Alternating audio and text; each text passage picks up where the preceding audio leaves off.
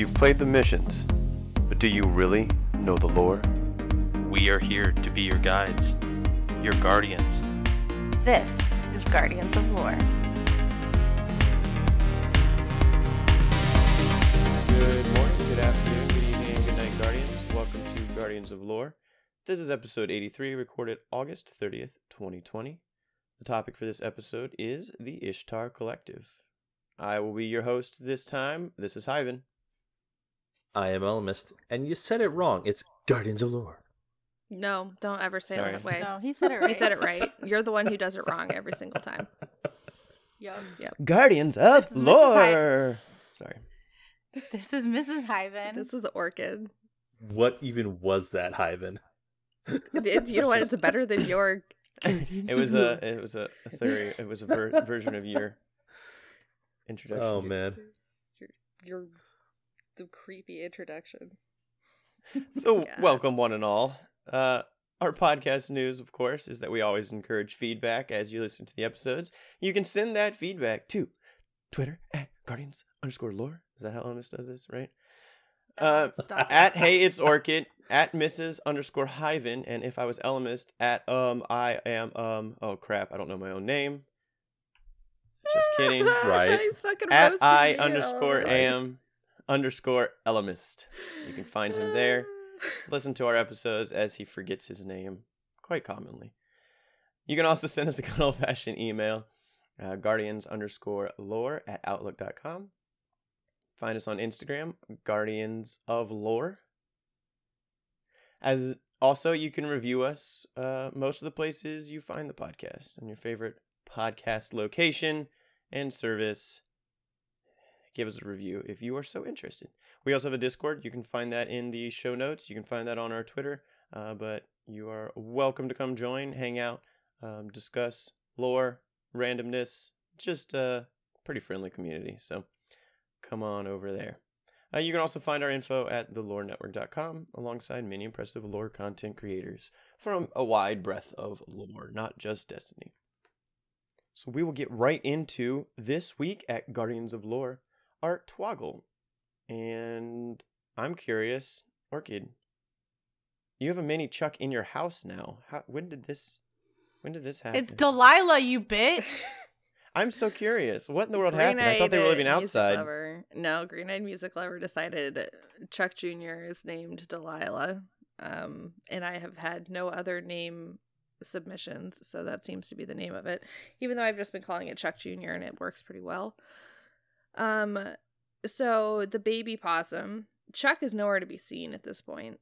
Baby possum has now learned that it can come into my house and look really pathetic, and the cats will let it eat their food, even though I put the food away at night. So it just comes in earlier now. I'm like, that's great. They're getting smarter as the generations move on. How does it is it getting in exactly? Um, it got locked in the garage because I fixed the cat door that goes outside, but I didn't fix the one inside because I don't mm. want to hear it constantly smacking whenever cats come in and out.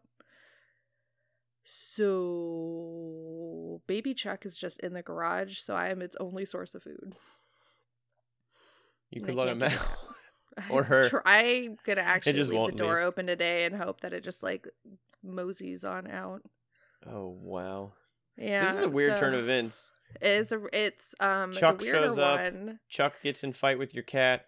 Your cats are like, "We're scared. We'll take care of your child." Child gets locked in your house. Right? Pretty much, yeah. And, uh, Abusive the, Relationship. Cats raise baby God. possum. the worst part is that baby possum fits under my Oh, oven.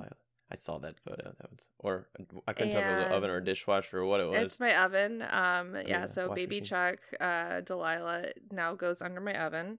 Uh, when it is running away from me, not my cats, because I was, um, going to the kitchen for some tea last night, Mm-hmm. probably like eleven o'clock, and I'm just standing there, and like it's just eating out of the cat food bowl, and Pickles is sitting five feet away watching it, like allowing it to happen.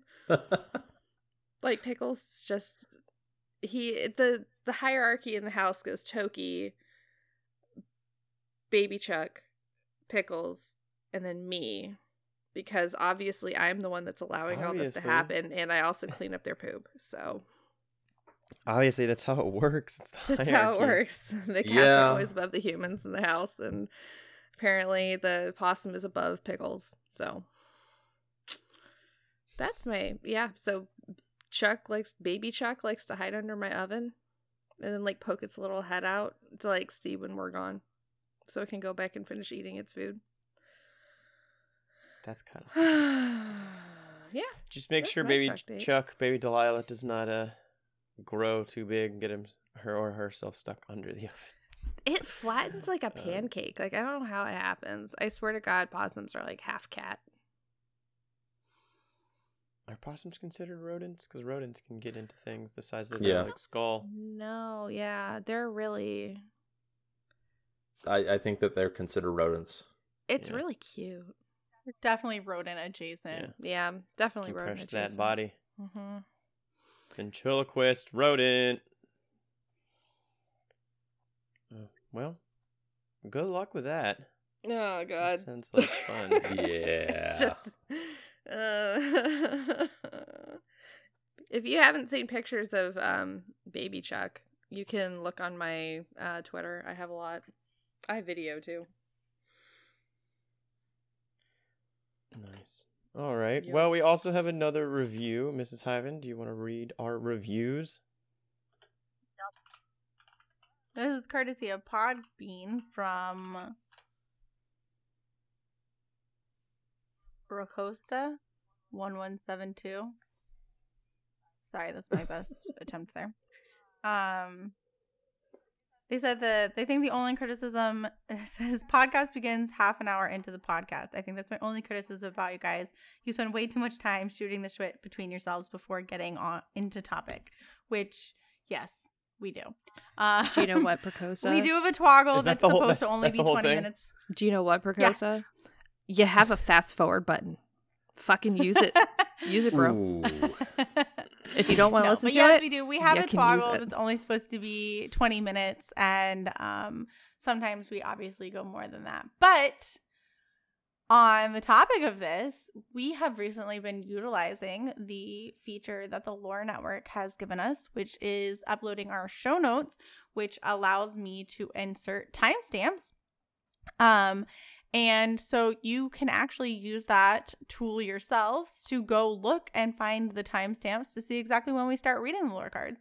So if you don't want to hear us shooting the shit and you don't want to just sit here and like meanderlingly fast forward, yeah, that was a weird word, fast forwarding through it, hoping to find the right spot, you can go to the lore network and find exactly the timestamp where we start reading the lore card. And we could you probably can actually throw skip those through all in of our the, shit. uh, in the um the sh- podcast details of the episode. We could even throw timestamps in. Yeah. What am I? What's So, yeah. what's the script? What's that called? You know what I'm saying? Someone knows the what I'm saying. The episode overview. Yeah, information. And we might even be able to Dang put it. there, so- Additionally, we shouted out last week um Starscream from our Discord. And because you can like tag to the episode, he on Podbean went in and tagged to the episode and said, "You guys love you guys and gals to death. Keep up the great work." Thank you very much.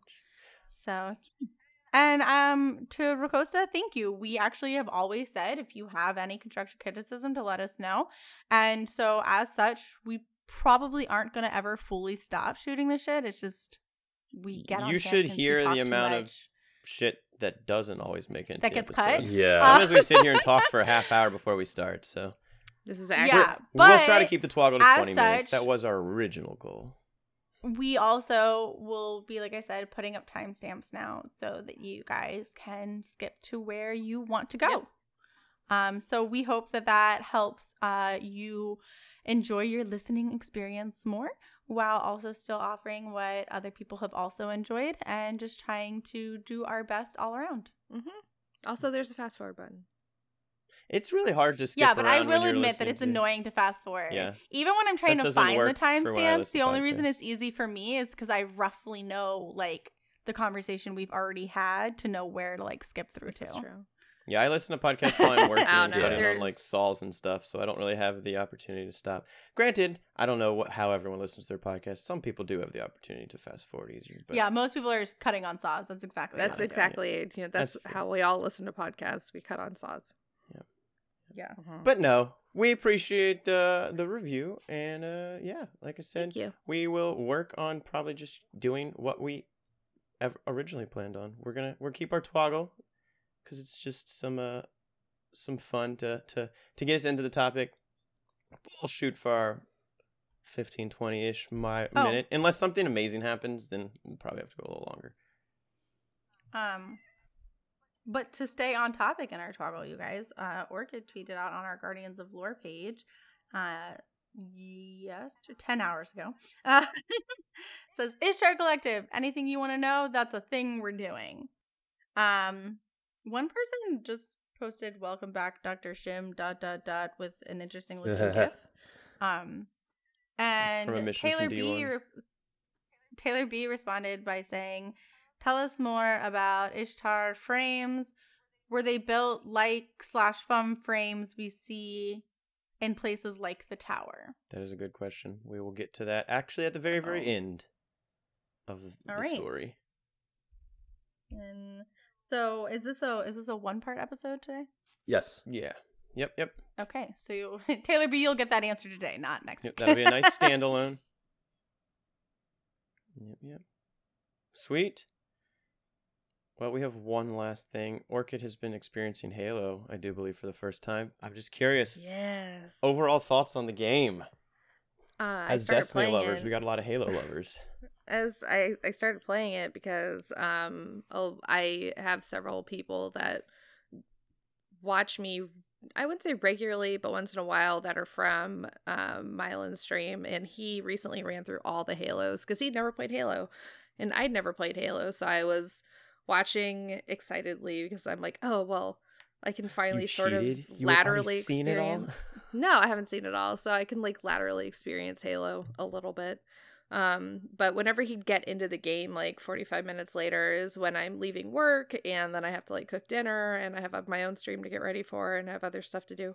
So I would only be able to catch like the beginnings of all of his streams.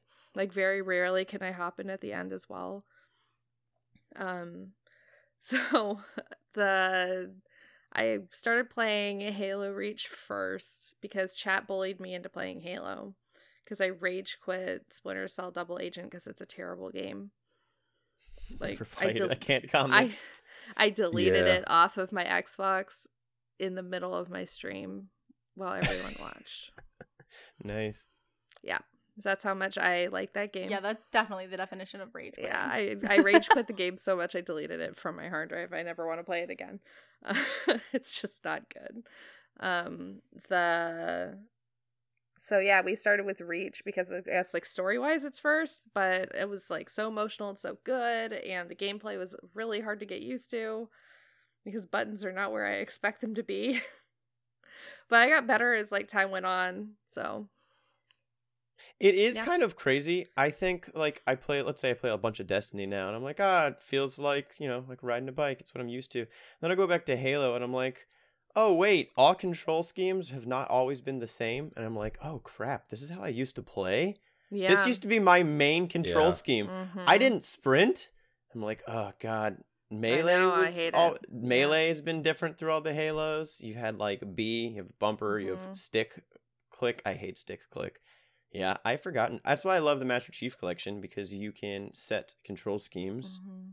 For all of them to at least match. So That's what I like. So I'm I'm having a good time with that at least. Um but yeah, so I've we been- finished Reach and it made me cry a lot. And um yeah, Yeah. I'm playing normal Halo and someone's like, "Hey, hit the select button for me." And I'm like, "Oh god, these graphics they hurt me so bad." Oh yeah, that's cool, right? You can see the original versus the the updated graphics. I'm trying to get Mrs. Hyven to play. I downloaded it. She had said she would play it with me, and I think Elemist was going to join us too at some it's point. so good. So we're supposed to play through the story. But Orchid, since you enjoy good story, if you enjoyed Reach and you're enjoying Halo, you should Mhm. read a couple of the books. That's what everyone's saying. They should read the books, but then they're saying I won't like Halo Reach after I read the books. You still will. Every- I Every person I've talked to that's like, no, like Bungie did blah blah blah and like wrecked Halo because Reach was a big middle finger to Microsoft or something. From multiple people. I think they're like lore people. And so they're irritated well, about the, the book is fantastic Yeah. and the game is fantastic. So I don't know exactly what their critique is. Yeah, I'm sure you could get you could get super meta on uh not being perfect, but not all I the like it. games are the Fall of Reach. I mean, all the books. Sorry, there's a lot of books. So I'll give it a go. probably I'll probably read the books eventually. Um currently I'm reading like the Federalist papers, I think. Yeah. I enjoyed Fall of Reach because it really does to kind of tie you into the game. Sure, maybe it's not perfect, but uh, it's quite good. Um, I'm trying to think. There's a lot of them. I've read a lot of them, not all of them. I was trying to see if I could find a favorite one, but yeah, give them a go. If you like the Halo universe, the books are fantastic, Yeah. and then you will see No, why it's so everyone wants fun. books for Destiny. Oh my god, I want Destiny. Well, I just read fan fiction for Destiny instead. And it's usually like some hunter falls in love with Cayde and then they like hold hands and go do, you know, shit and together. die together. God, no, that would be really depressing. I don't want them to die together. But yeah, I'm having a lot of fun with Halo and I can't wait to play Cool. more. I played for eight hours on stream yesterday. That was a mistake, but also uh, I didn't want to stop playing. That's pretty much how I feel whenever I play Halo. It's so good. It's so good. I wish my brothers let me actually play it when I was a kid. It's not that we didn't have it. It's that I never got my turn on the Xbox. Xbox. Xbox. Aw. So That's why Mrs. Hyven never played video games until we got married. She wasn't allowed to Mhm. with her cousin and her brother. yeah. All right. Well, anyone have any other Yeah. exciting things they want to share? Nothing. Nothing for me here. I've been practicing solo flawless prophecy. I got the solo Mhm. flawless for prophecy. Very nice. I did it. I've This been right working here. on playing the game. Good job. Finally got around to hitting the soft cap for light level. Uh, have you guys finished your armor yet? No.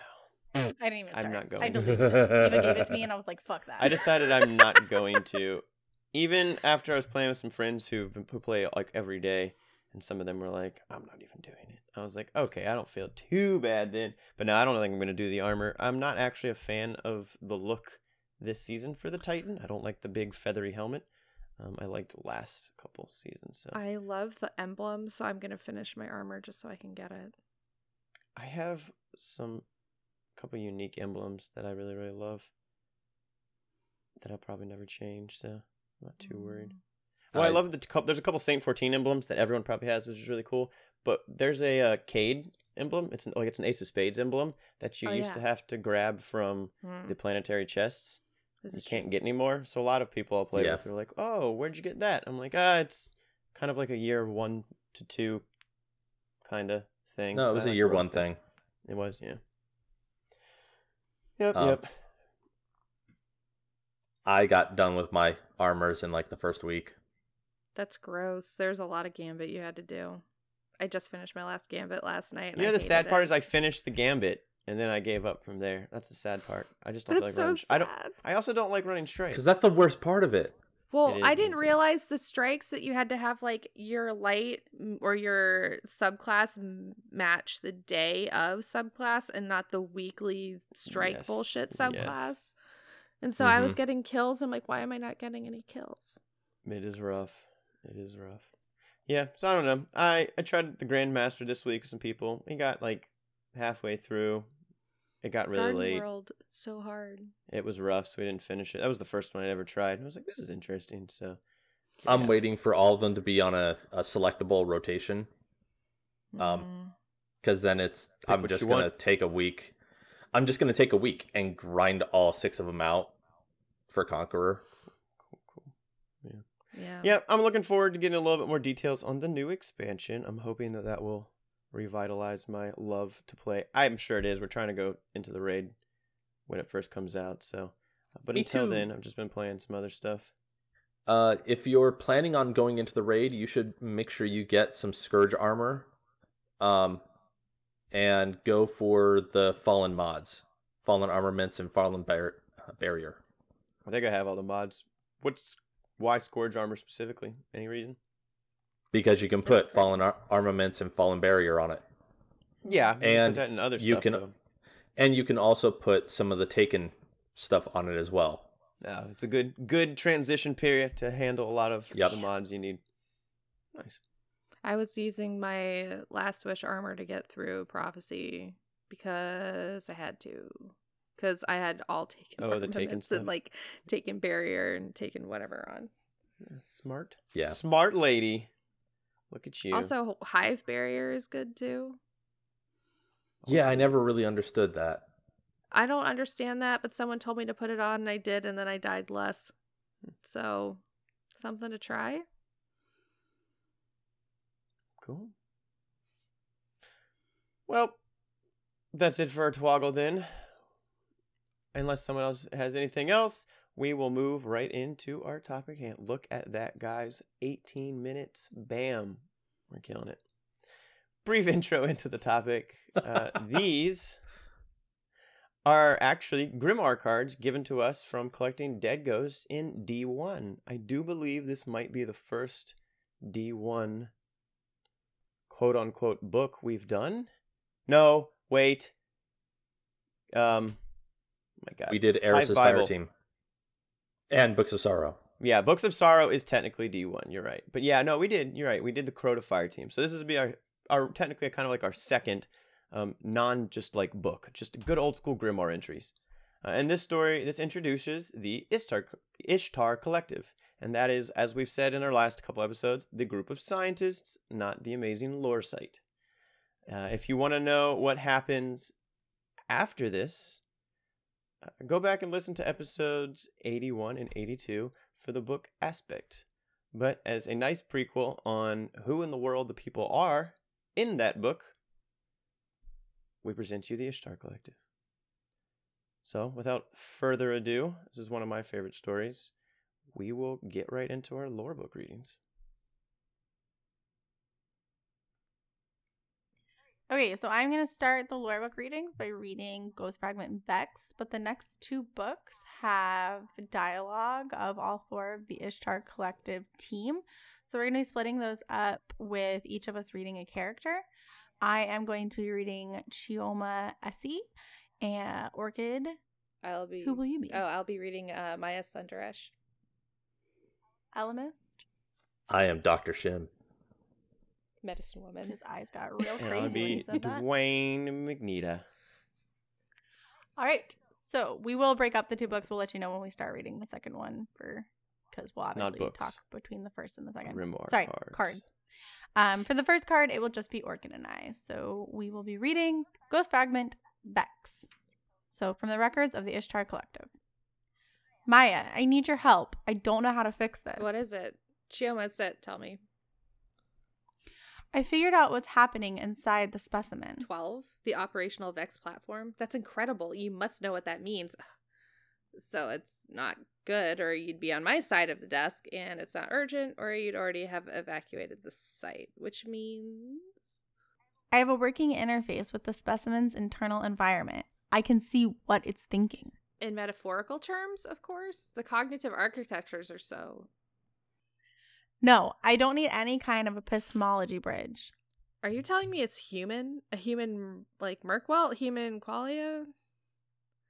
I'm telling you, it's full of humans. It's thinking about us. About. Oh no. It's simulating us vividly, elaborately. It's running a spectacularly high fidelity model of a collective research team studying a captive Vex entity.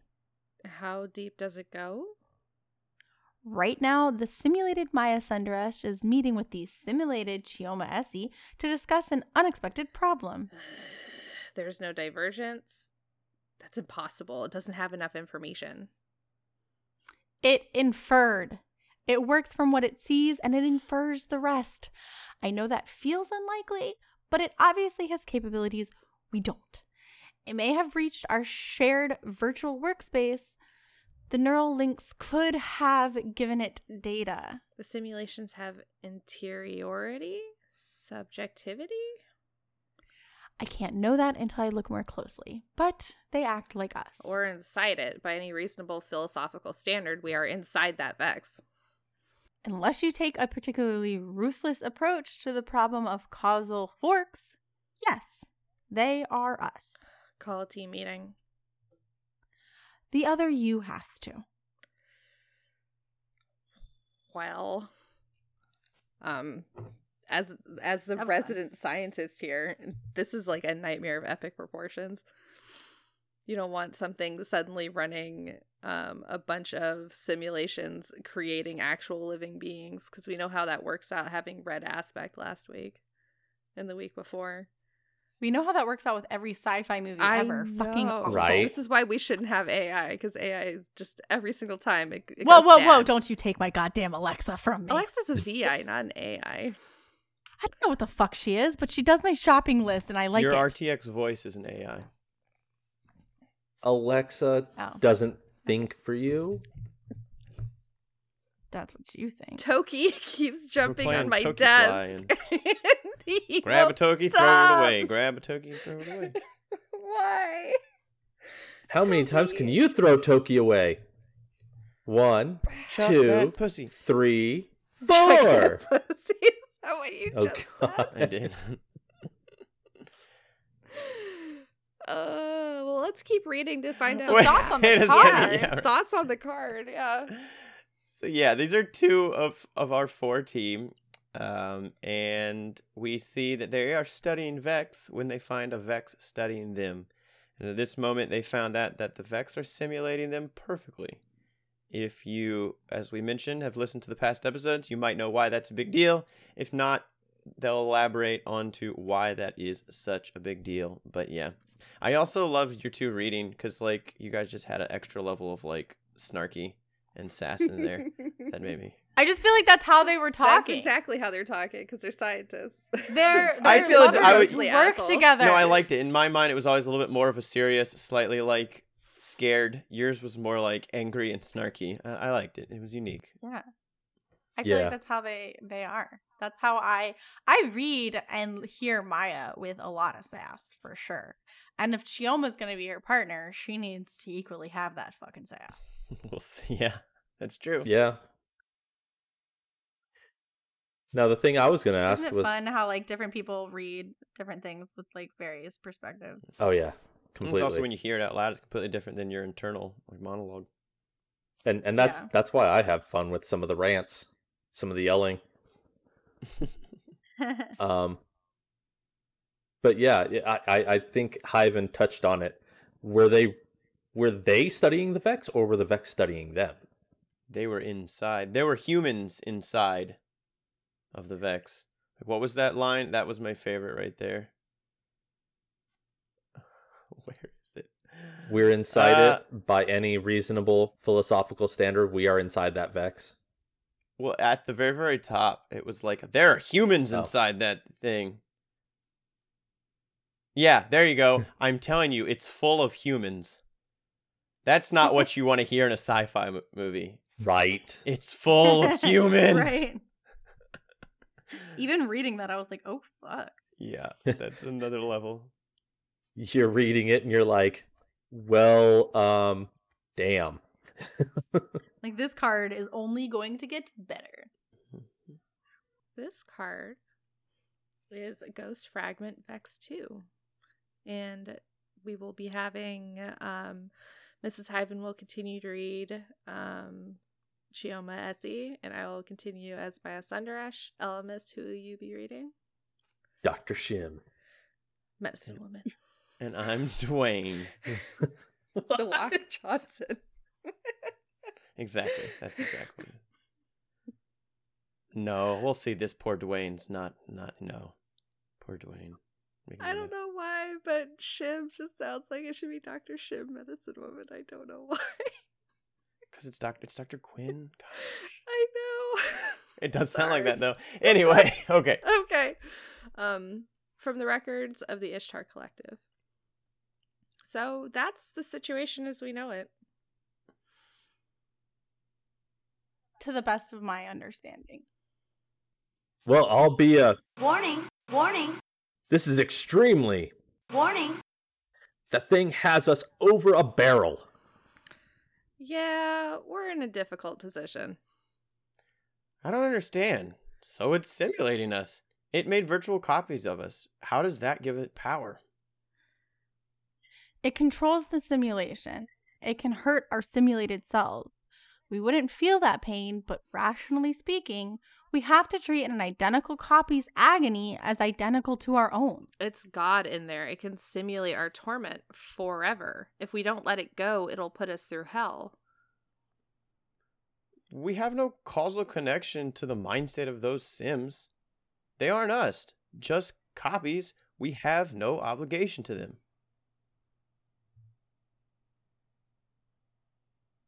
Oh shit, that's me, sorry. You can't seriously your own self. Warning, Idiot. Think. Think. If it can run one simulation, maybe it can run more than one. And there will only ever be one reality. Play the odds. Oh. Uh oh. Odds are that we aren't our own originals. Odds are that we exist in one of the Vex simulations right now. Didn't think of that.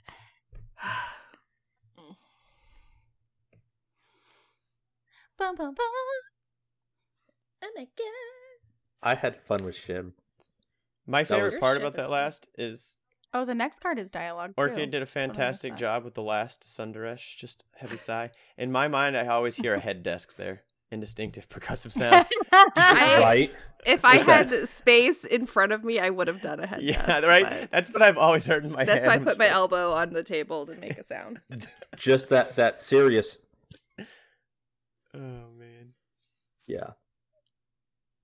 Um no, this explains their situation perfectly.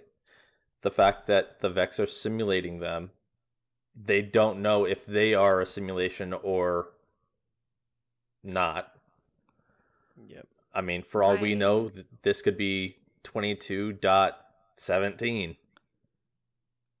I or love 227.17. you reading Dwayne McNea's line "Oh, oh." Yeah, because That's exactly how I hear it in my head too. Like, oh no. Yeah, he just realized why he was an idiot. Yeah. Most of these, the best part about this whole story is Duane doing something dumb or being scared, and Shim just cussing him out. That's that's what we have to look forward to. Pretty much. I, I just love it. Well, because it, it is. I guess it. You can't. I guess. Oh, yeah. You would think he would know this probably as a simula.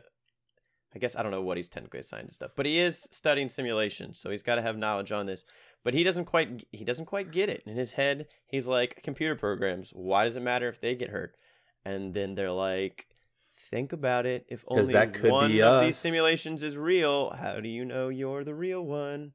And he's just like, oh, oh god. mm-hmm. Yep. Now, the thing that they're in a gets me is- situation. The thing that gets me is an infinite number of Duanes just came to that realization at the exact same time. Yep. Ugh, it's too much. Too much Duane. No, there has to be some simulations where he doesn't realize that. you would think where he see, still well, that's doesn't like get where it. he still like doesn't get it. Yeah, that's the thing. Are these simulations like the infinite universes where every possibility happens, or so far it sounds like the Vex at this point are like just perfectly simulating them, and it's it's more of a when do they diverge? I guess is the question. Hmm We know eventually they do because we're gonna get into that later, but. I was curious, like, I th- I always thought of them as like they look in and they just it's like a you ever like mirror like you're uh, you do like a screen and screen on your computer and it just like or you like you have a mirror and- and a mirror facing each other and you just look down them forever. That's kind of what I envision when you're uh, looking into this Vex network. yeah. Super trippy. I don't have anything else, so Mm-mm. let's just move on. Ghost Fragment Vex 3. we're all still keeping our same roles. So Exactly. Yep, yep. If you started in Vex 3, start from the beginning of the episode or Vex 1. Then you'll know the roles. We don't have to read start them every here. single time. right, No. right. From the records of the Ishtar Collective, I have a plan. If you have a plan, then so does your sim, and the Vex know about it. Does it matter? If we're in Vex Hell right now, there's nothing we can. Stop talking about real and unreal. All realities are programs executing laws. Subjectivity is all that matters. We have to act as if we're in the real universe, not one simulated by the specimen. Otherwise, we might as well give up. Your sim self is saying the same thing. Chioma, love, please hush. It doesn't help. Maybe the simulations are just billboards. Maybe they don't have interiority. It's bluffing. I wish someone would simulate you shutting up. If we're Sims, we exist in the pocket of the universe that the Vex specimen is able to simulate with its onboard brain power. If we're real, we need to get outside that bubble. we call for help. That's right. We bring in someone smarter than the specimen, someone too big to simulate and predict, a war mind. In the real world, the War Mind will be able to behave in ways the Vex can't simulate. It's too smart. The War Mind may be able to get into the Vex and rescue us. If we try, won't the Vex torture us for eternity? Or just erase us? It may simply erase us, but I feel that's preferable to the alternatives. I agree. Once we try to make the call, the Vex may react. So let's all savor this last moment of stability. I love you. You two are adorable. I wish I'd taken that job at Clovis. Oof. It's a big oof. right? Probably not, though. A lot of st- you could have ended up as a science experiment, as the science experiment on the table at Clovis. So being a Vex experiment's not much much different. oh man. Yeah. So one of the big things here for me, well, first of all, they decide that the only way to determine if they are the real ones and cannot be tortured by the Vex is to get out of the simulation. And they theorize that they, if they are able to bring in a war mind, then they can basically bring in something that the Vex cannot simulate. However, that brings into question, maybe not into question, but more of a fear is the fact that the war mind is smarter and more complex than the human brain at this point. Yeah. And we just hand Rasputin like all the power in the universe quite often. So, yeah, we really do. can be kind of scary. There is some interesting story. I don't think it's a lore book. It's a collection of cards that talk about. Uh, is it a book where Rasputin is actually created? Um, I we got it No, around. it was a, a bunch of lore tabs. Yeah, okay. So there's a bunch of lore tabs. All when you put them all together, you get a very interesting story. They're not all chronological, but uh, it's a quite interesting story. But just know that this would be Rasputin. Uh, at the time of this reading, they did say a war mind. Back then, we used to think each planet might have their own. Um, we now know it's really just Rasputin and his subminds.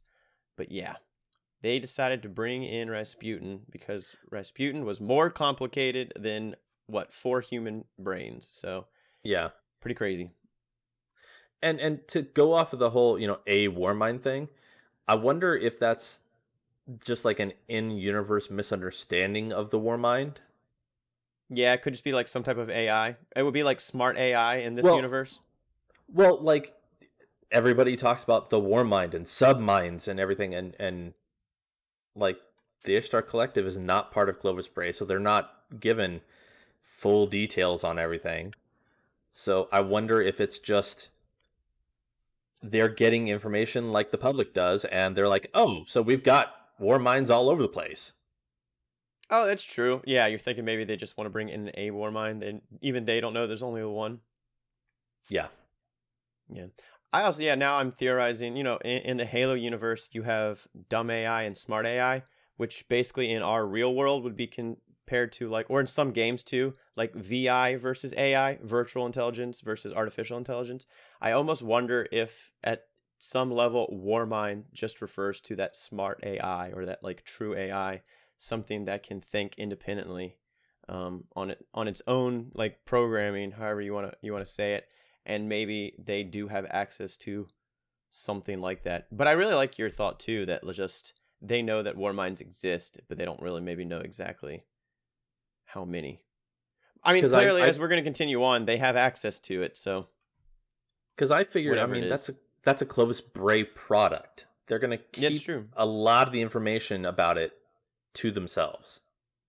that is true. But we do see a little bit here, and also we'll find, see a little bit more at the very, very end. Is that um, there's some collaboration between the Ishtar Collective and Clovis Bray. I mean, even the fact that Duane states that his his uh whatever his experience is, he could have gotten a job at either of these two places. So we see a lot of the work they're doing could be kind of interchangeable. But yeah.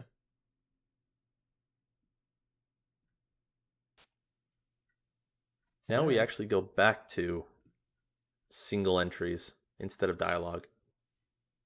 Yep, yep. Sorry, one second. All right. So, wait a second. Am I imagining? some- And actually, I think this next entry still has some dialogue. Should we? We don't know if we have to. You, it does have the like, the narrator in the reading. Right. We'll just let's just read it. Okay. You'll do it justice, Ivan. Oh, so much pressure. But I need your kissing sounds, or just I love you. I lo- I was wondering what you're gonna do for indistinct like love noise. That's why I said Right. I love you. I wasn't gonna make kissing noises. I mean, it could be hug sounds. Not that hugs make a lot of sounds. How do you make hug sounds? Just like rub your shirt on the microphone? Like Yeah. I don't know. I mean, y- you. I don't know. It's i- it's uh it's dealer's choice. Indistinct sounds that ends with you two are adorable. Could be dry humping for all we know. dry hump. You're so adorable. I love you. all right, I'm done. I'm done. Okay. Now that the pressure's on. All right, we'll be moving on to Ghost Fragment Vex 4. Maya, Chioma, Duane-McNiadh, and Shim decide to have a picnic before they send themselves into infinity. Up here, they have to act by biomechanical proxy. No human being in the Ishtar Academy has ever crossed the safety cordon and walked the ancient stone under the citadel. The Vex construct that stabs up out of the world to injure space and time. It's not safe. The cellular Vex elements are infectious, hallucinogenic, and entheogenic. The informational Vex elements are more dangerous yet. And there could be semiotic hazards beyond them, aggressive ideas, Vex who exist without a substrate.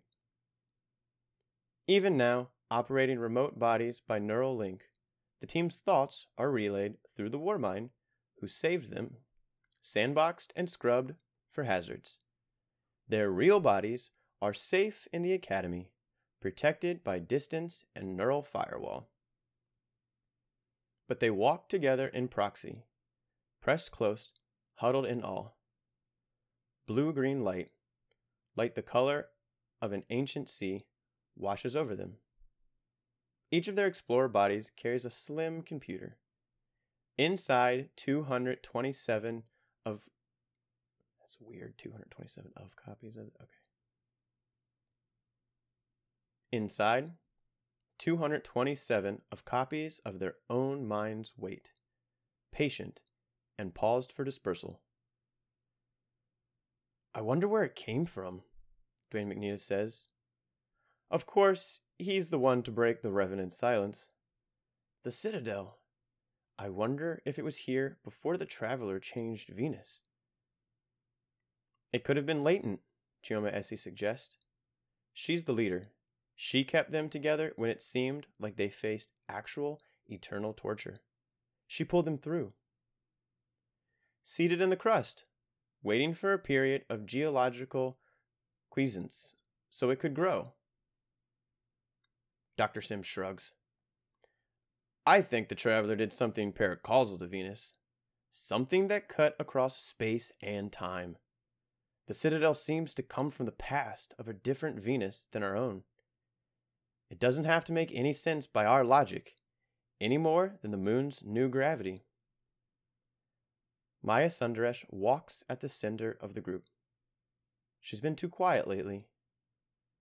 What had to happened to them wasn't her fault, and maybe she'll believe that soon. What could you do with it? she murmurs, staring up. If you understood it. Chioma puts an arm around her. That's what we're going to find out. Where the Citadel can send us. Whether we can come back. They're not us anymore. Maya looks down at herself, at the cache of her self forks. We're not going anywhere. We're sending them. They're diverging. They rescued themselves from the inside of a Vex mind, 227 copies of themselves, untortured and undamaged. Those copies voted, all unanimously, to be dispatched into the Vex Information Network as explorers. When Maya and Chioma look at each other, they can tell they're each wondering the same thing. How many of them will stay together, wherever they go? How many Fork Mayas and Fork Chiomas will fall out of love? How many will end up bereaved, grieving? How many will be happy, like them? Chioma tries a little smile. Maya smiles back, haltingly, and then, sighing, unable to stop herself. Grins a big, stupid grin, and everything is okay grin. Shim makes a loud, obnoxious "Aw" at them. Duane-McNiadh is still thinking about paracausality and doesn't notice. They climb. When they find the Vex aperture they plan to use, they overlay the luminous stone in ancient brassy machines with images of sun and sand. They set up the transmitters and interfaces that will translate 227 simulations of the four of them into Vex language, into the tangled pathways of the Vex network, to see what's out there and maybe come home. In the metaphor they've chosen, setting up the equipment is like laying out the picnic. In the metaphor they've chosen, they look like themselves, not hardened explorer proxies. Like people. Do you think, Duane-McNiadh begins, halting, that you could use this place to change things? If you regretted something, could you find a way through the Citadel? Go back and change it? I wish I could go back and change you into someone else, Dr. Shim grosses. Chioma's shaking her head. She knows physics. Time is self consistent, she says. I think it's like the story of the merchant and the alchemist. You could go back and watch something or be part of something, but if you did, then that was the way it always happened. Maybe you could bring something back to now something you needed. Maya runs a hand across the surface of the Vex aperture, feeling it with sensors 10,000 times as precise as a human hand. These proxy bodies are limited. They crash and need resetting every few hours. They struggle with latency. They can't hold much long term memory. But they'll get better. Or go forward and learn something vital. If you know how to control it, how to navigate across space and time. So it's just a way to make everything more complicated. Duane-McNiadh sighs. Doesn't fix anything. Nothing ever does. I should have taken that job at. You would have hated it at Clovis, Dr. Shim says. We both know you're happier here. Duane-McNiadh stands stunned by this courtesy. And then they both pretend to ignore each other. The four of them set up the interface. Their stored copies wake up and prepare for the journey. So that as they work, they find themselves surrounded by the mental phantasms of themselves 227 Mayas and Chiomas knocking helmets and smiling. 227 Dr. Shims making cynical bets with each other about how long they'll last. 227 Duane-McNiadhs blowing goodbye kisses to the sweet golden sun. 227 of them shaking hands, smiling, making ready to explore. Card was so long. Yeah. Um, But yeah. So in this card, we see that they they find their their copies in the Vex network and whatnot, and apparently, they all decide. Some two hundred and something of them decide that they're gonna go be spies in the Vex network.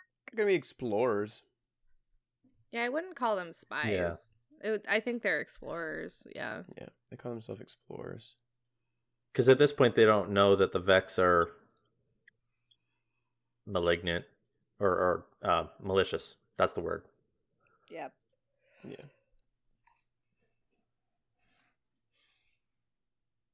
Think you're muted. Telling Alexa to turn my bedroom light on. Gotcha. So I muted myself. Yeah, no. I mean, you're on the the right path. They are going to look at it, but they are not necessarily spies. They they hold to the fact that they I still, still are find scientists. it odd that they all unanimously decided that yes, this was something they wanted to do. but they're scientists. They're who- scientists. we do they're- shitty, weird things. yeah, you know, they've made it their like life goal to like study the Vex.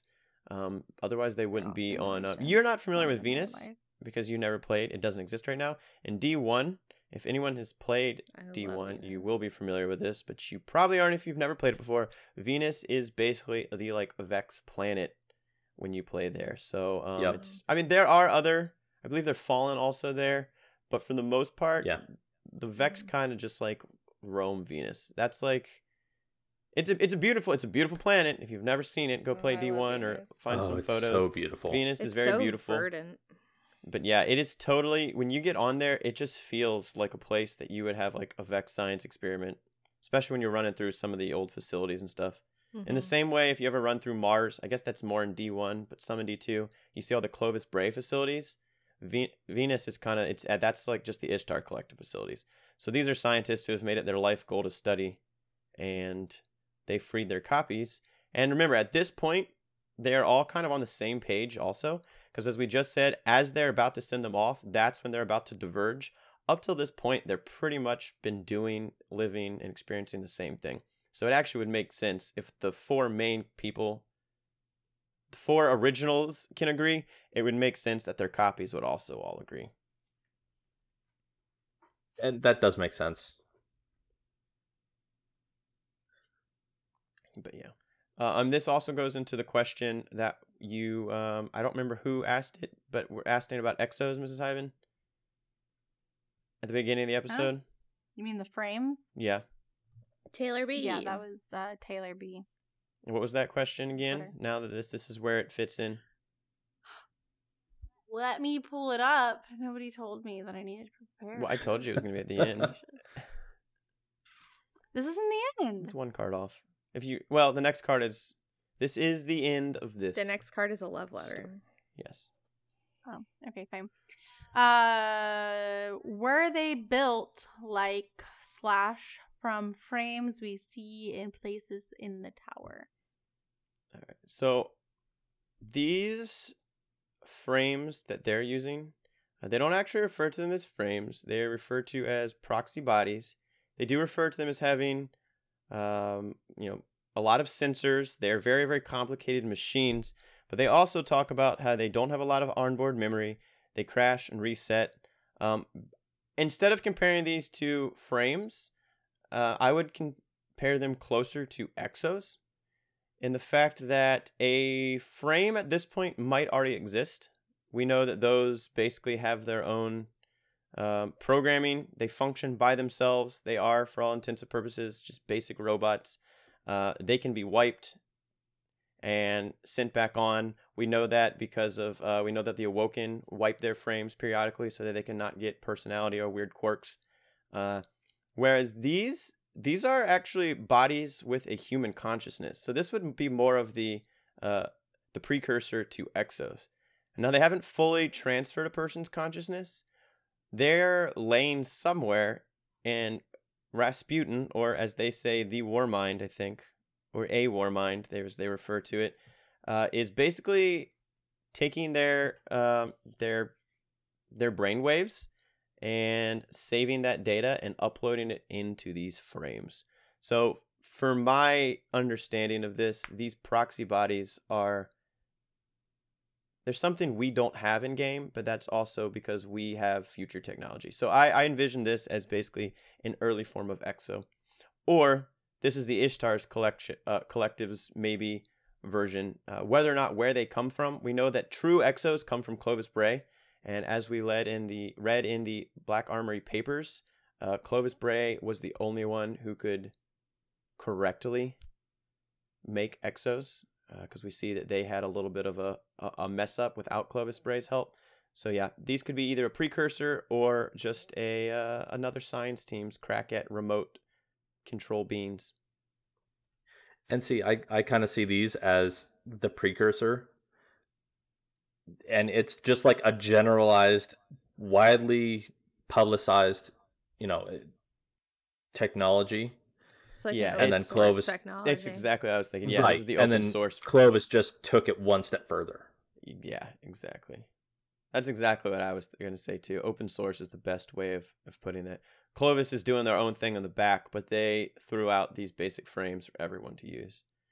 Yeah. Or maybe the frames were built, basic frames, like the robot frames are the open source template for people to to mess with and they found a way to kind of remote upload themselves. Yeah. Yep, yep. Yeah. Also, eh, the reason they can't go there, obviously, because they are in the Vex. They're not up the Vex network, but basically where they're walking is hazardous. Some of the reasons they talk about, um, they talk about obviously some of the hazards. I love how it says the informational Vex elements are more dangerous, and there could be a um, semiotic hazards beyond them, aggressive ideas. There we go. Vex who exist without substrate basically they're walking around in Vex milk. And we know what Vex milk does to humans. Get that risk runner on. Yeah, exactly. If they were Guardians, they'd be good. If Guardians, you got two options: you stand in it and you risk runner, or you pull a straight up um, Kabir and you straight drink that thing and you turn That's into a. Vex and then a shield. I think that only Kabir is doing that. I don't think Yeah, anyone else is doing doing that. Yeah. But how else would we know that the Vex were salty if not for Kabir? I'm sure other people have put it in their mouth before. Yeah. I just love that the science team is like, we're gonna be smart, we're gonna stay away, we are going to make remote bodies, and Guardians are like, I should probably drink this. It's the only way to survive. That's so true. like, where did my we? God. Where what? Where was the transitional period where it was like, maybe I can walk in this and not die? Oh, that hurts. Ooh, ooh, yeah, I should drink this. Oh yeah. And that'll feel like a good going down the throat. Mm. It's like drinking stinging Mm. nettles. Um, It's like mm, Good delicious. God.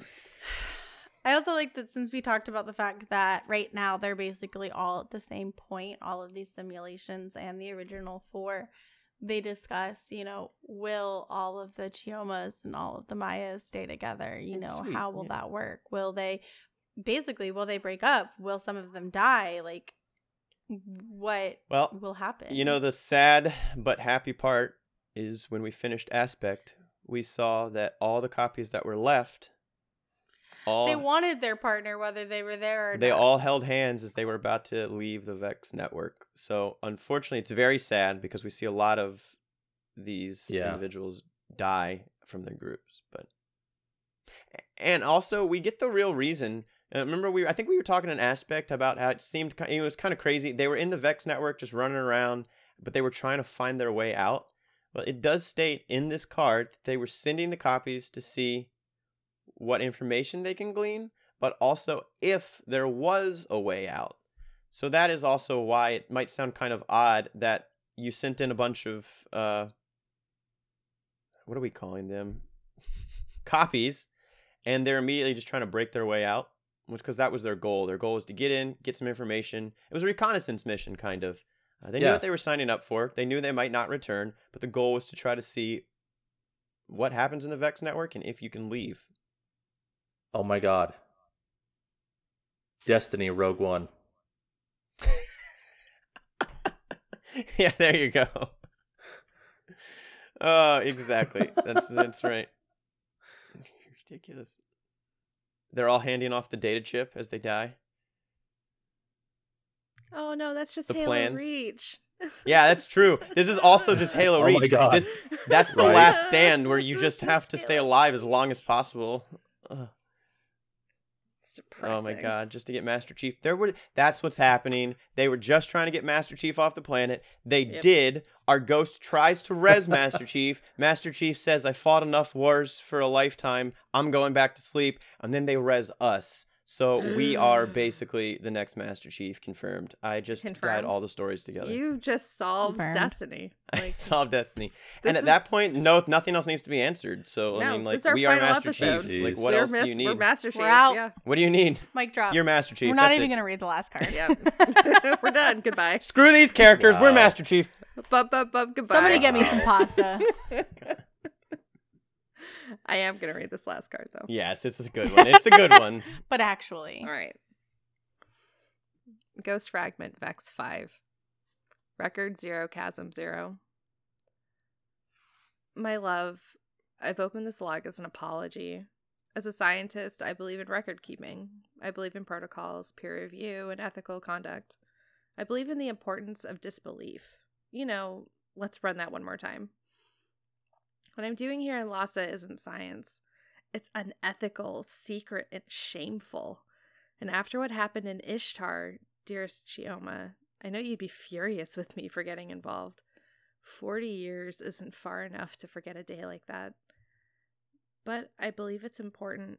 The least I can do is keep a few notes for you. Record 0, Chasm 1. Trial 1, Subject 1. It was an act of stupid loneliness. I used a device on myself because I. Silence for eight seconds. I missed you. We hadn't been apart for more than a year since we met.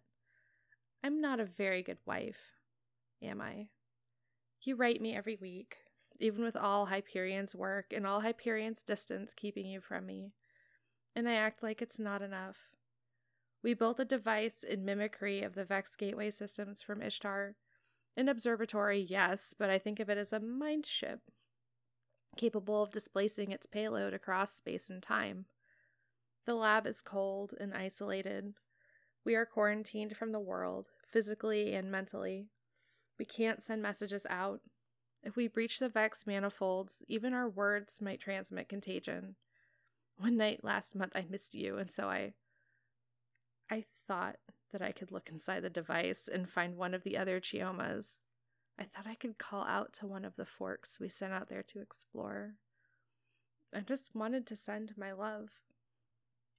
Record Zero Chasm 2. Zakhar Gilmanovich Bekhterev. May he rest in peace. When our probes continued to fail, when my report remained our only positive finding, he volunteered to use the device. One minute of subjective experience inside. We took precautions. They worked. Bekhterev's experience left no physical damage. After we extracted him, he said that he felt determined. I asked him what he meant, and he said that he meant it. It had he had been determined. He could feel all his choices set out before him like a railroad. Deviation was impossible. He died by suicide. I wonder if he was trying to make a point. Record Zero Chasm 3. We've decided not to abort. It's insane, isn't it? There are pressures on us I can't tell you about until I see you again. The purpose of the system is intelligence, you see. It's stenciled right on the hull. SXLSR, special asset. We would very much like to make it work reliably. Our supervisory war mind has devised a drug it says will protect and prepare us. I am beginning to wonder if we were wrong about the merchant and the alchemist, or if that explanation of time was incomplete. Record Zero Chasm 9.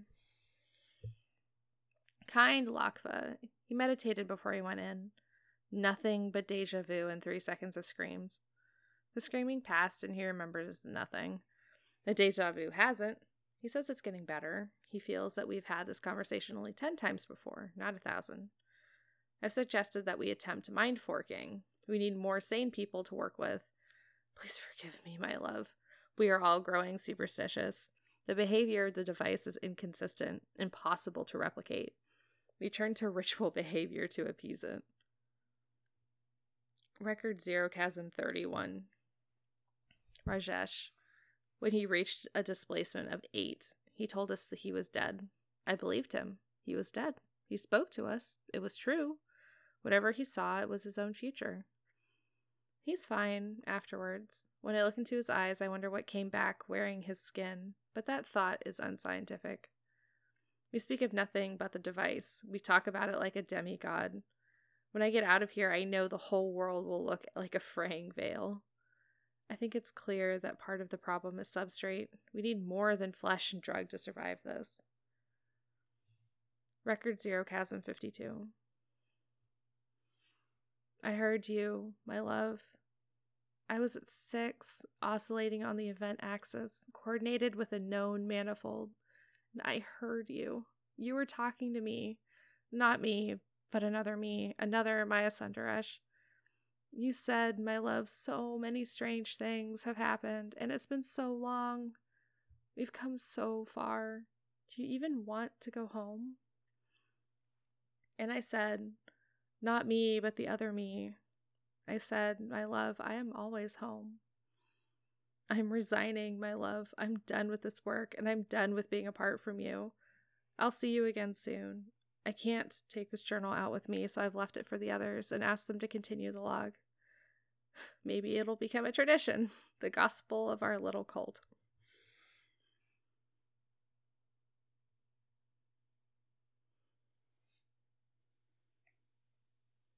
It's ironic that they end it that way. I, I love this one. And, and that's because all of these entries were record number, chasm number. And whenever we actually look for the word chasm in lore, it's always related to these kind of entries from a certain cult that we deal with. So just real quick, just I'll let you continue, but to cont- to show that point, Ghost Fragment Future War Cult continues this. We get into Yeah. record 343, Chasm 7887. Yep, that's exactly what I was pointing to. Um, there's also I I want to get Hyven's opinion on this. Is she actually talking about the Ox machine?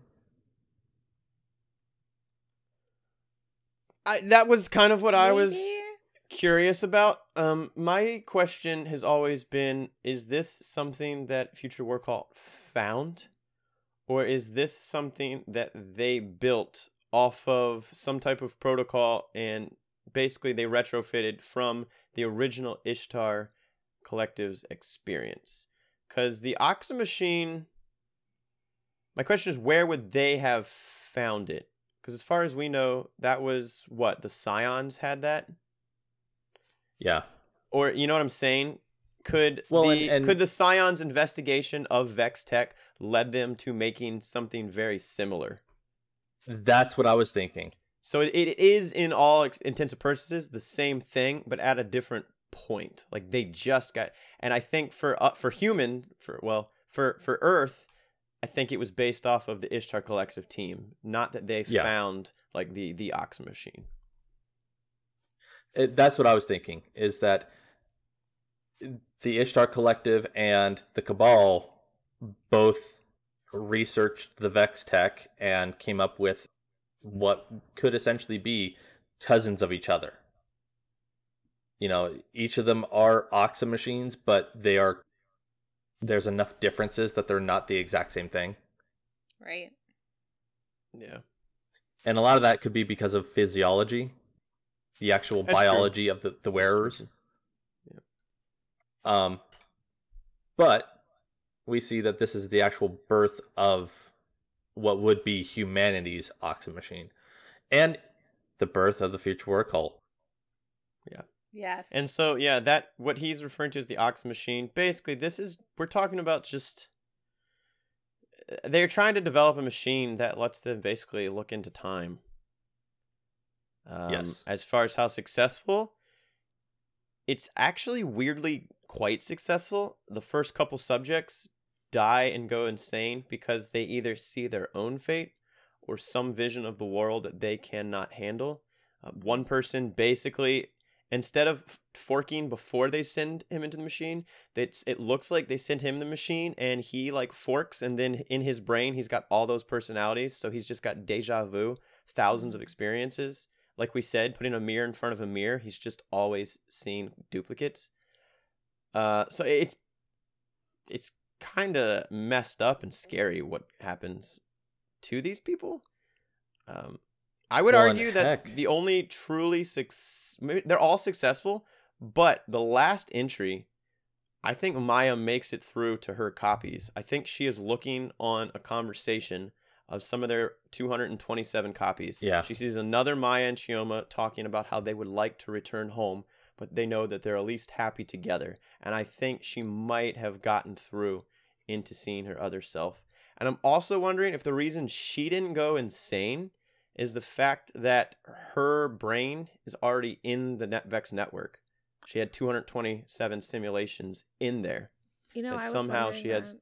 Some type of like convergence of of that whereas these other people like forked or freaked out when they went in whereas she had kind of always been in there the whole time and she was almost connecting to one of her other uh divergent minds it's a little spin foil kind of thought there See, I'm wondering. I I was wondering the same thing, or um, also having a bunch of scientists go in. Scientists aren't the most stable people because we're the ones that say, "What happens if we do this thing?" Um, like, oh, let's. Oh, what happens if we put these two acids together? Let's find out. like, scientists are. They're definitely the very curious. What if? of the universe and so having a bunch of scientists put themselves into this is maybe not the best idea just Yeah. in general Well, and especially, I'm gonna go right back to Zakaric. mm-hmm. Like he saw all of his life's choices just planned, you know, set out in front of him. predestination no no choice Mm-hmm. Right. some people And- believe that like in actuality i know yeah Well, And and that led him to suicide. yeah Yeah, I thought that was very interesting. I wonder if he was trying to make a point that like he Mhm. wanted to control his life in some way. This That's got to be crazy. You see your it's- future. You are you basically see your whole life in front of you and you just you can't you can't grasp that. And then as Mhm. you get back to the real world and are living your life, you're seeing the things that you saw in this Vex network actually happening and you're going crazy, realizing more and more that you have no control on anything. I could see how the only thing you you you'd come to think that the only control you had was your own life at that point. So, um, See, it's now horrible. I'm That's wondering how bra- the human brain unfortunately goes to. Mhm. because it's Vex Tech. I'm wondering how far the choices went. Like, is it even considering small choices? Like, oh, what am I going to eat for this meal? Yeah, that's what I'm thinking. And I, think was- it was. yeah I think it's so detailed that he was literally seeing the smallest choices of his life being played out before him, and it's that's enough Right. to drive you insane. Yeah. Right.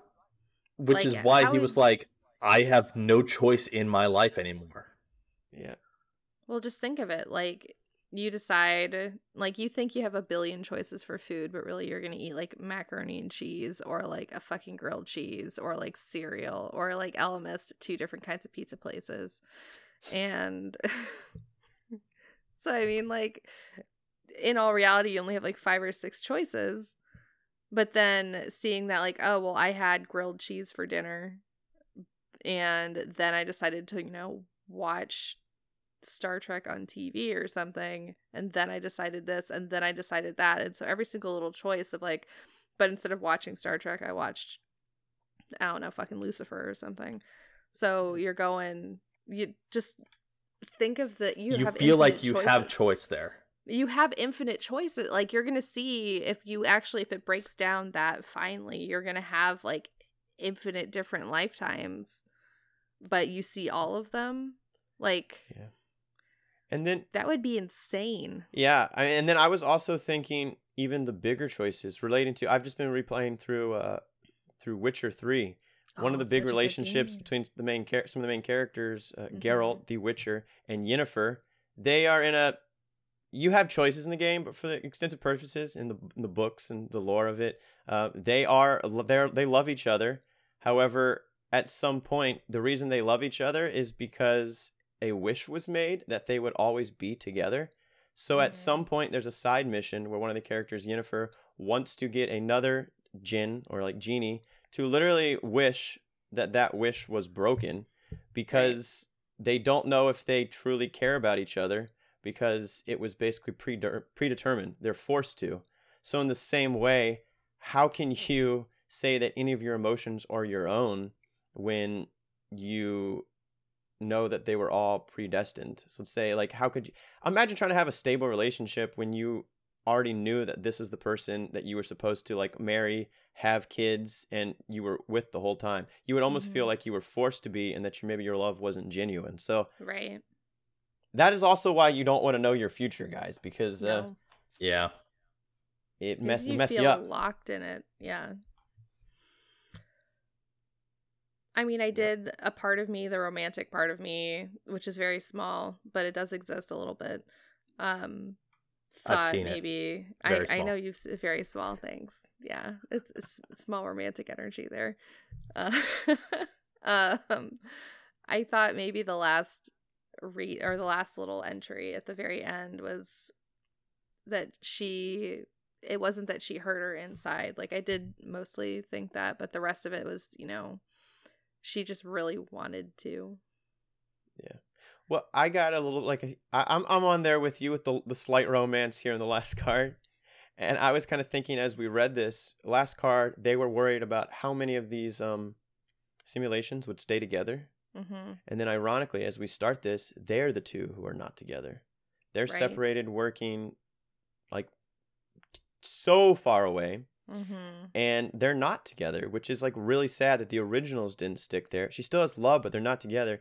And I almost, in my mind, it's Yeah. like she saw into the Vex network that their um their copies going through all of that Mhm. crazy stuff stayed together. She realized what was more important, and that is Yeah. when she decided to leave and go back to Mhm. Chioma. And I Yeah. think that is kind of beautiful. i think it's beautiful it's a great romance story It is. albeit kind of sad Yes. Cause what I think Yeah. I was looking up Hyperion. There's a That's lot the of different stuff. but- isn't it Yeah, so I don't know. There's also there's a moon of of Saturn, Hyperion. Um, that could be it. Which would still be pretty far off from. Well, we think Ishtar Collective should be on Earth because they do stuff in the tower at some point. So pretty far away, regardless if that's. But yeah. Um. Well, and, And and then- so this entry, it sounded like the Ishtar Collective team had moved on from the Ishtar Collective. Yeah. So, well. yeah. it- yeah. Exactly. Well, that's what I'm saying. She talks about Hyperion's space, so it makes it sound like um, a Chioma is on Hyperion. mm-hmm. uh, yeah, so Like they're they took basically yeah, forty years have passed in this entry they talk about. So they've taken other jobs in other locations, and they you know they followed their work to different locations, and so they're kind of just talking remotely. You know the saddest part though is this is this is kind of a love letter. This is a love letter that was never sent Yeah. because she specifically says she can't take this out. Hopefully, Yeah. she got back to her and they live happily ever after. Um, but we don't exactly know. And the only thing I wanted to keep up is, as I mentioned, if you follow some of the old D1 information, there's a lot of, I think there's a couple different entries, but as I brought out, Ghost Fragment Future War Cult, you know, we're in the record 200, I mean, 343, Chasm 7,887. I'm not going to read the whole thing. It is a very, very interesting card um basically stuff is the same stuff is still happening um and a small ghost is kind of watching from the corner. But one i wanted to comment on just from this real quick is record 343 chasm 7889 the device in device at 1222 and immediately the device reported displacement of his consciousness visions of war and the city in flames. Subject 29 worked the supply channel on the slip before he joined the war cult. By 1227, he was babbling by end record. I find it very interesting that this was written in uh, Destiny in 2005, and they are talking about future war cult doing experiments that are looking into the future where the city is in flames and in war. Mhm. Um, I just think it's very interesting that, you know, what did we have at the very beginning of D2? Everything's in flames. Mhm. We are in literally the Red War. That's So, true. two things. Number one, I find it awesome that Bungie was planning this. People say Bungie's just been flying by the seat of their pants. I would I would say probably maybe they didn't have everything down, but they had a basic story because this Yeah. is some years ago. And also Mhm. number two, as crazy as this device is making people, it's it's working to a degree. Yeah. They're seeing the future. And then the crazy thing is, who actually powers this device? Is it the Vex? Where do the Vex get their powers? Because remember, we had weird visions of the pyramid Mhm. ships and all kinds of stuff that's going on. We thought maybe it was the Traveler giving us visions. Who's to say maybe it's not the darkness giving us visions? We've had weird visions from the darkness. The Vex worship kind of the darkness, the black heart. They have the power to see in the future. I'm just saying, this takes the darkness spin foil down a long rabbit hole that I'm not about to get on. But I just thought it was very Yeah. interesting that in 2015, Bungie was already kind of seeding the insanity in our brains right. for us crazy lore spin foilers. Oh yeah. That was great. So did you like it? I love this book. Yeah, I do I too. don't even know what else to say. I haven't read it since I liked. D1, and I so I totally forgot about it. So I'm glad we did this. I love Vex 4. It's just, it's a long card, but it's beautiful. And it's kind of like the first, what, three entries are like this kind of crazy, just interesting story, like what's going on. And then you got this kind of like, it's that story where it left it open ended Mhm. for you to kind of think about, but you kind of had an ending. Um, and then we Yeah. never expected it, but we ended up getting it tied to Aspect eventually. And I thought Mhm. that that was a good uh, tie-in that still left me to like fill in some of the gaps in my own head for the story. But Aspect answered some questions and built in it in a perfect way that it didn't just like m- kill the original story. You know, sometimes you get a sequel to a movie and you're like, that kind of just killed everything because they they I- took all the like magic out of the story, all of the like interest. They Mhm. made it so basic. So I think that they did a really good job with tying this thing together. I agree. Um, it it's fun to see because like I hadn't really dove into the Vex cards before. I mean, I browsed them, but I never actually did a deep dive read. Um,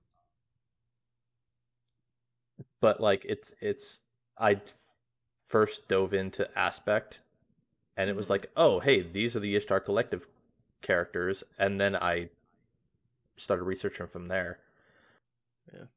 And it's it's really fun to see the origins of that lore book Mhm. and I like Sundaresh and Esi. They've got a, a sweet romance, but it's it's long heartbreaking, but it's not at the same time. They went Because, through like- a lot of crap, not. but some of them always ended up together if they were Right. able to. The only thing that broke them Right. up in the end was literally death. Yep. Exactly. Or mundane life. Right. Well, they went. They got back together though at the end of this card. Mhm. Yeah. She said she couldn't take it anymore. She was heading back to her, so they all ended up together at the end. Yeah. But yeah, so I liked it. And it was fun to see the origins of the Oxa machine for the future war cult. Mhm. Yeah. What about you, Orchid? I liked it too. Um, I really like, and we've talked about this briefly before, but I really like stories that are kind of, I don't know, they really do tell a story and they're not flowery bullshit. And this is one that just has a lot of dialogue, has a lot of feeling. It, I don't know, maybe it's just because I'm a scientist, so like I understand the mindset of a lot of these people. Um, and kind of the push to do the science over kind of the safety of everyone involved. Yeah, anyone who appreciates like logic and understanding that kind Yeah. of drive, it, it's it's Mhm. very fitting. Yeah, but I I get the that passion that they have for trying to figure a thing out. And um like I love like Chioma and Maya are so cute together. They are. so yeah. I, would like love to get Mrs. lot. Hyven's thoughts on this, but I think she's fallen asleep. Probably. She was not feeling well. Um, No. I think she as why this story is sad. I think first she would say, uh, I think she'd like it. Uh, we talked. I know okay. she she likes very different stories than I do, though. So This is it did have a happy ending, which is why I think maybe she would like it. But Mhm. It yeah. maybe we can ask her next week. She probably didn't. I don't think she was awake for these last two card though. She was awake for the last one because she commented that it was really long. Yeah, just not this. the, sorry, the final card we just read. Right. Yes, yes. All right. Well, with that, we will finish out the episode with our shout outs. Mhm. Elemist, shout outs. You, you eh, think of the episode we're doing. You got to have your first shout out. Oh yeah. Shout out Ishtar Collective. Okay. My boo, Baxter. Um What, Orchid? What? Don't at me. Read his shirt, Orchid. I just have a normal shirt on today. It says, bitch, did I st- stutter? Oh, that's I see. I like the So, um. Yeah, it's the stuttering comedian. I that thought I had like an video Ishtar for. Collective shirt on, or that you were talking about one of mine because that's all I wear. No. I did talk This to was- Baxter this week. He's good. How's he doing? He's fine. You were just saying yeah, hi. Yeah, he is. That's for sure. Sweet. Um, but also, I know he's not gonna hear this, but shout out to my brother-in-law. He got pulled into some some really bad shit, and he's dealing with it. Long story short, it seemed like a police officer was racist, and his one of the people who he considered a friend no longer considers them a friend. Um, he did some illegal shit. I'm not going to state it or anything because you don't got to go into detail. yeah. Yeah. Um, but my brother-in-law was pretty much being harassed by the officer like, "Hey, you're not being completely truthful, are you?" And he just like completely broke down earlier this week and we my brother and I spent 4 hours just trying to get him to relax. So I'm I'm shouting out my brother-in-law. Yeah. He had a rough yes, week. life is hard. Yeah, that's gotta be. It's rough when there's really nothing you can do to to help yourself in a situation like that, and you try to try to get through. So, well, good Yeah. for being there, man.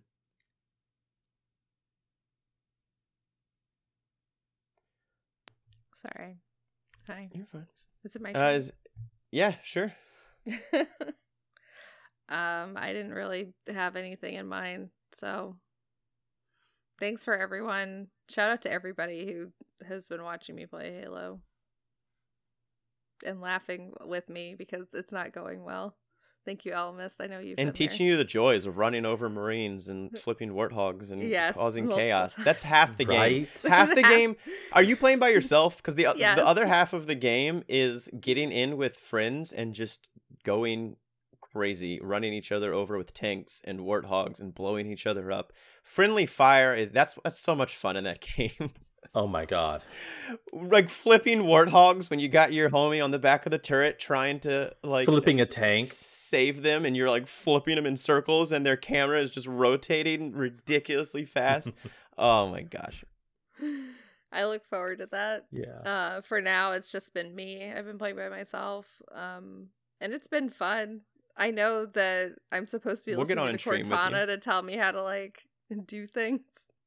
I'll get on and play Halo with you. I'll stream Uh, with I'm you. playing on Xbox. like That'd be so- nice. snipe. oh, you're doing it on Xbox? Yeah, I'm playing on Xbox. Oh, Xbox. Okay. Yeah. Yeah, you But- should be listening to Cortana, especially Hey, when she I tells you some- like, "Hey, you have a sniper rifle. You should use it." I have a cr- I am have some crispy fucking snipes on that stream though.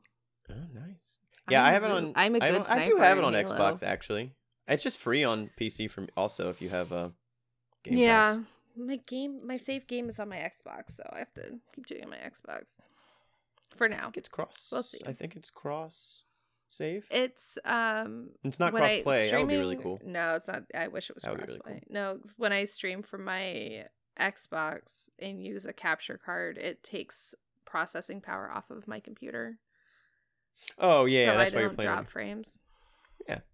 Yeah, that's Makes sense. So a lot of times that's why I stream from my Xbox, even though I'd rather play it on PC. But yeah. Yep. Deal with your hardware. yep, Oh, good. good. it's cool. my my workaround. Except Destiny, hope I'm never gonna it. play that on Xbox again. no. Very nice. Well, any other Wow. shout outs for Your yourself? Xbox clan is going to be sad. I know I'm the only one who plays on PC. Except for Sam. Oh, shout out to. Atlantis Wash. He got his solo flawless prophecy also. Good job. Yay. And he did it on Hunter, didn't he? Yeah, that's hard. What are you Doing supposed on do? Warlock is is easy mode for babies. Oh yeah, everyone always does all that stuff on Warlock. So disappointed. Because Warlock can live forever.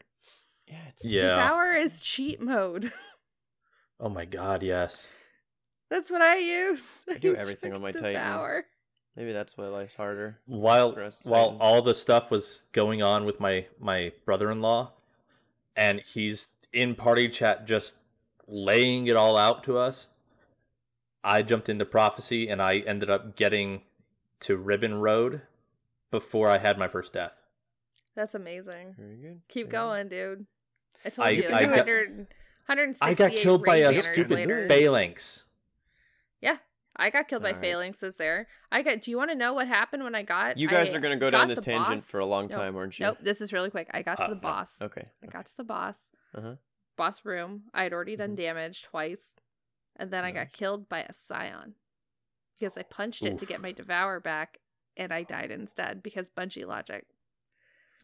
Because it, it bugged. So. It's like you punched a cursed thrall. No, no just a scion. It's just a just a scion. scion, and then I died Right. instead of the scion dying. You know, it's it's just it's it's the laws of uh, it's it's The laws- force. the you laws of punched it so yeah. You no, Yeah. you punched it so hard that equal force That came back punched at you. And You because know, I scions maybe are clearly brick walls. I thought maybe the scion had backward. like feedback fence on or something. Yeah, that's what it was. That's, that's what it was. Yeah. If we can wear um Oryx's ass as a hat, then Yep. Oh they God. wear us. Wait. Oh yeah, we already said that the Vex are full of humans, so why can't the Taken? There you go. Yeah. Cool. There's my shout out to being full of humans. I was gonna say your mom is full of humans, but Oh my god. All right. I don't think I have any particular shout outs this week. Shout out to everyone who listens and provides feedback. We do appreciate the wonderful feedback we get. Um and the criticism, the love, the everything. We really just appreciate it. And so that takes me back into a reminders. If you would like to send any of that, please, please do that. And on Twitter at Guardians underscore lore, at Hey It's Orchid, at Mrs. underscore Hyven, at I underscore am underscore Elemist, and or you could email us if that's more your cup of tea. Guardians underscore lore at outlook.com. And you can find some of the random visuals we sometimes discuss on our Instagram, Guardians of Lore.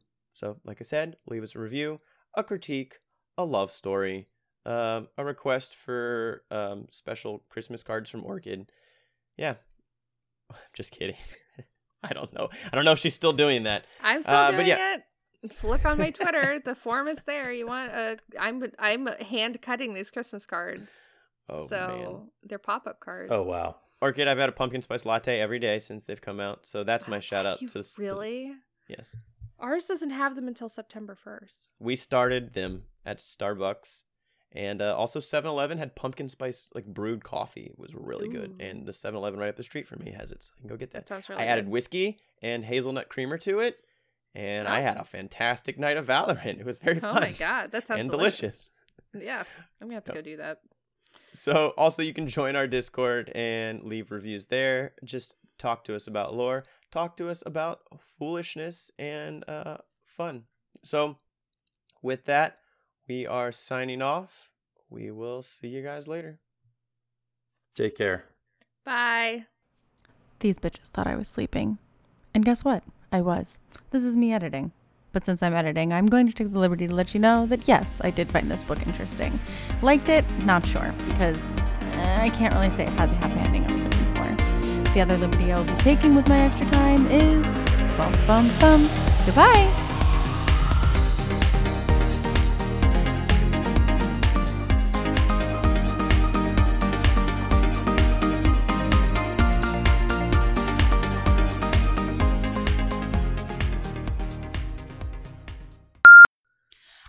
Working interface with the spectrum, with the specimens, and the fuck.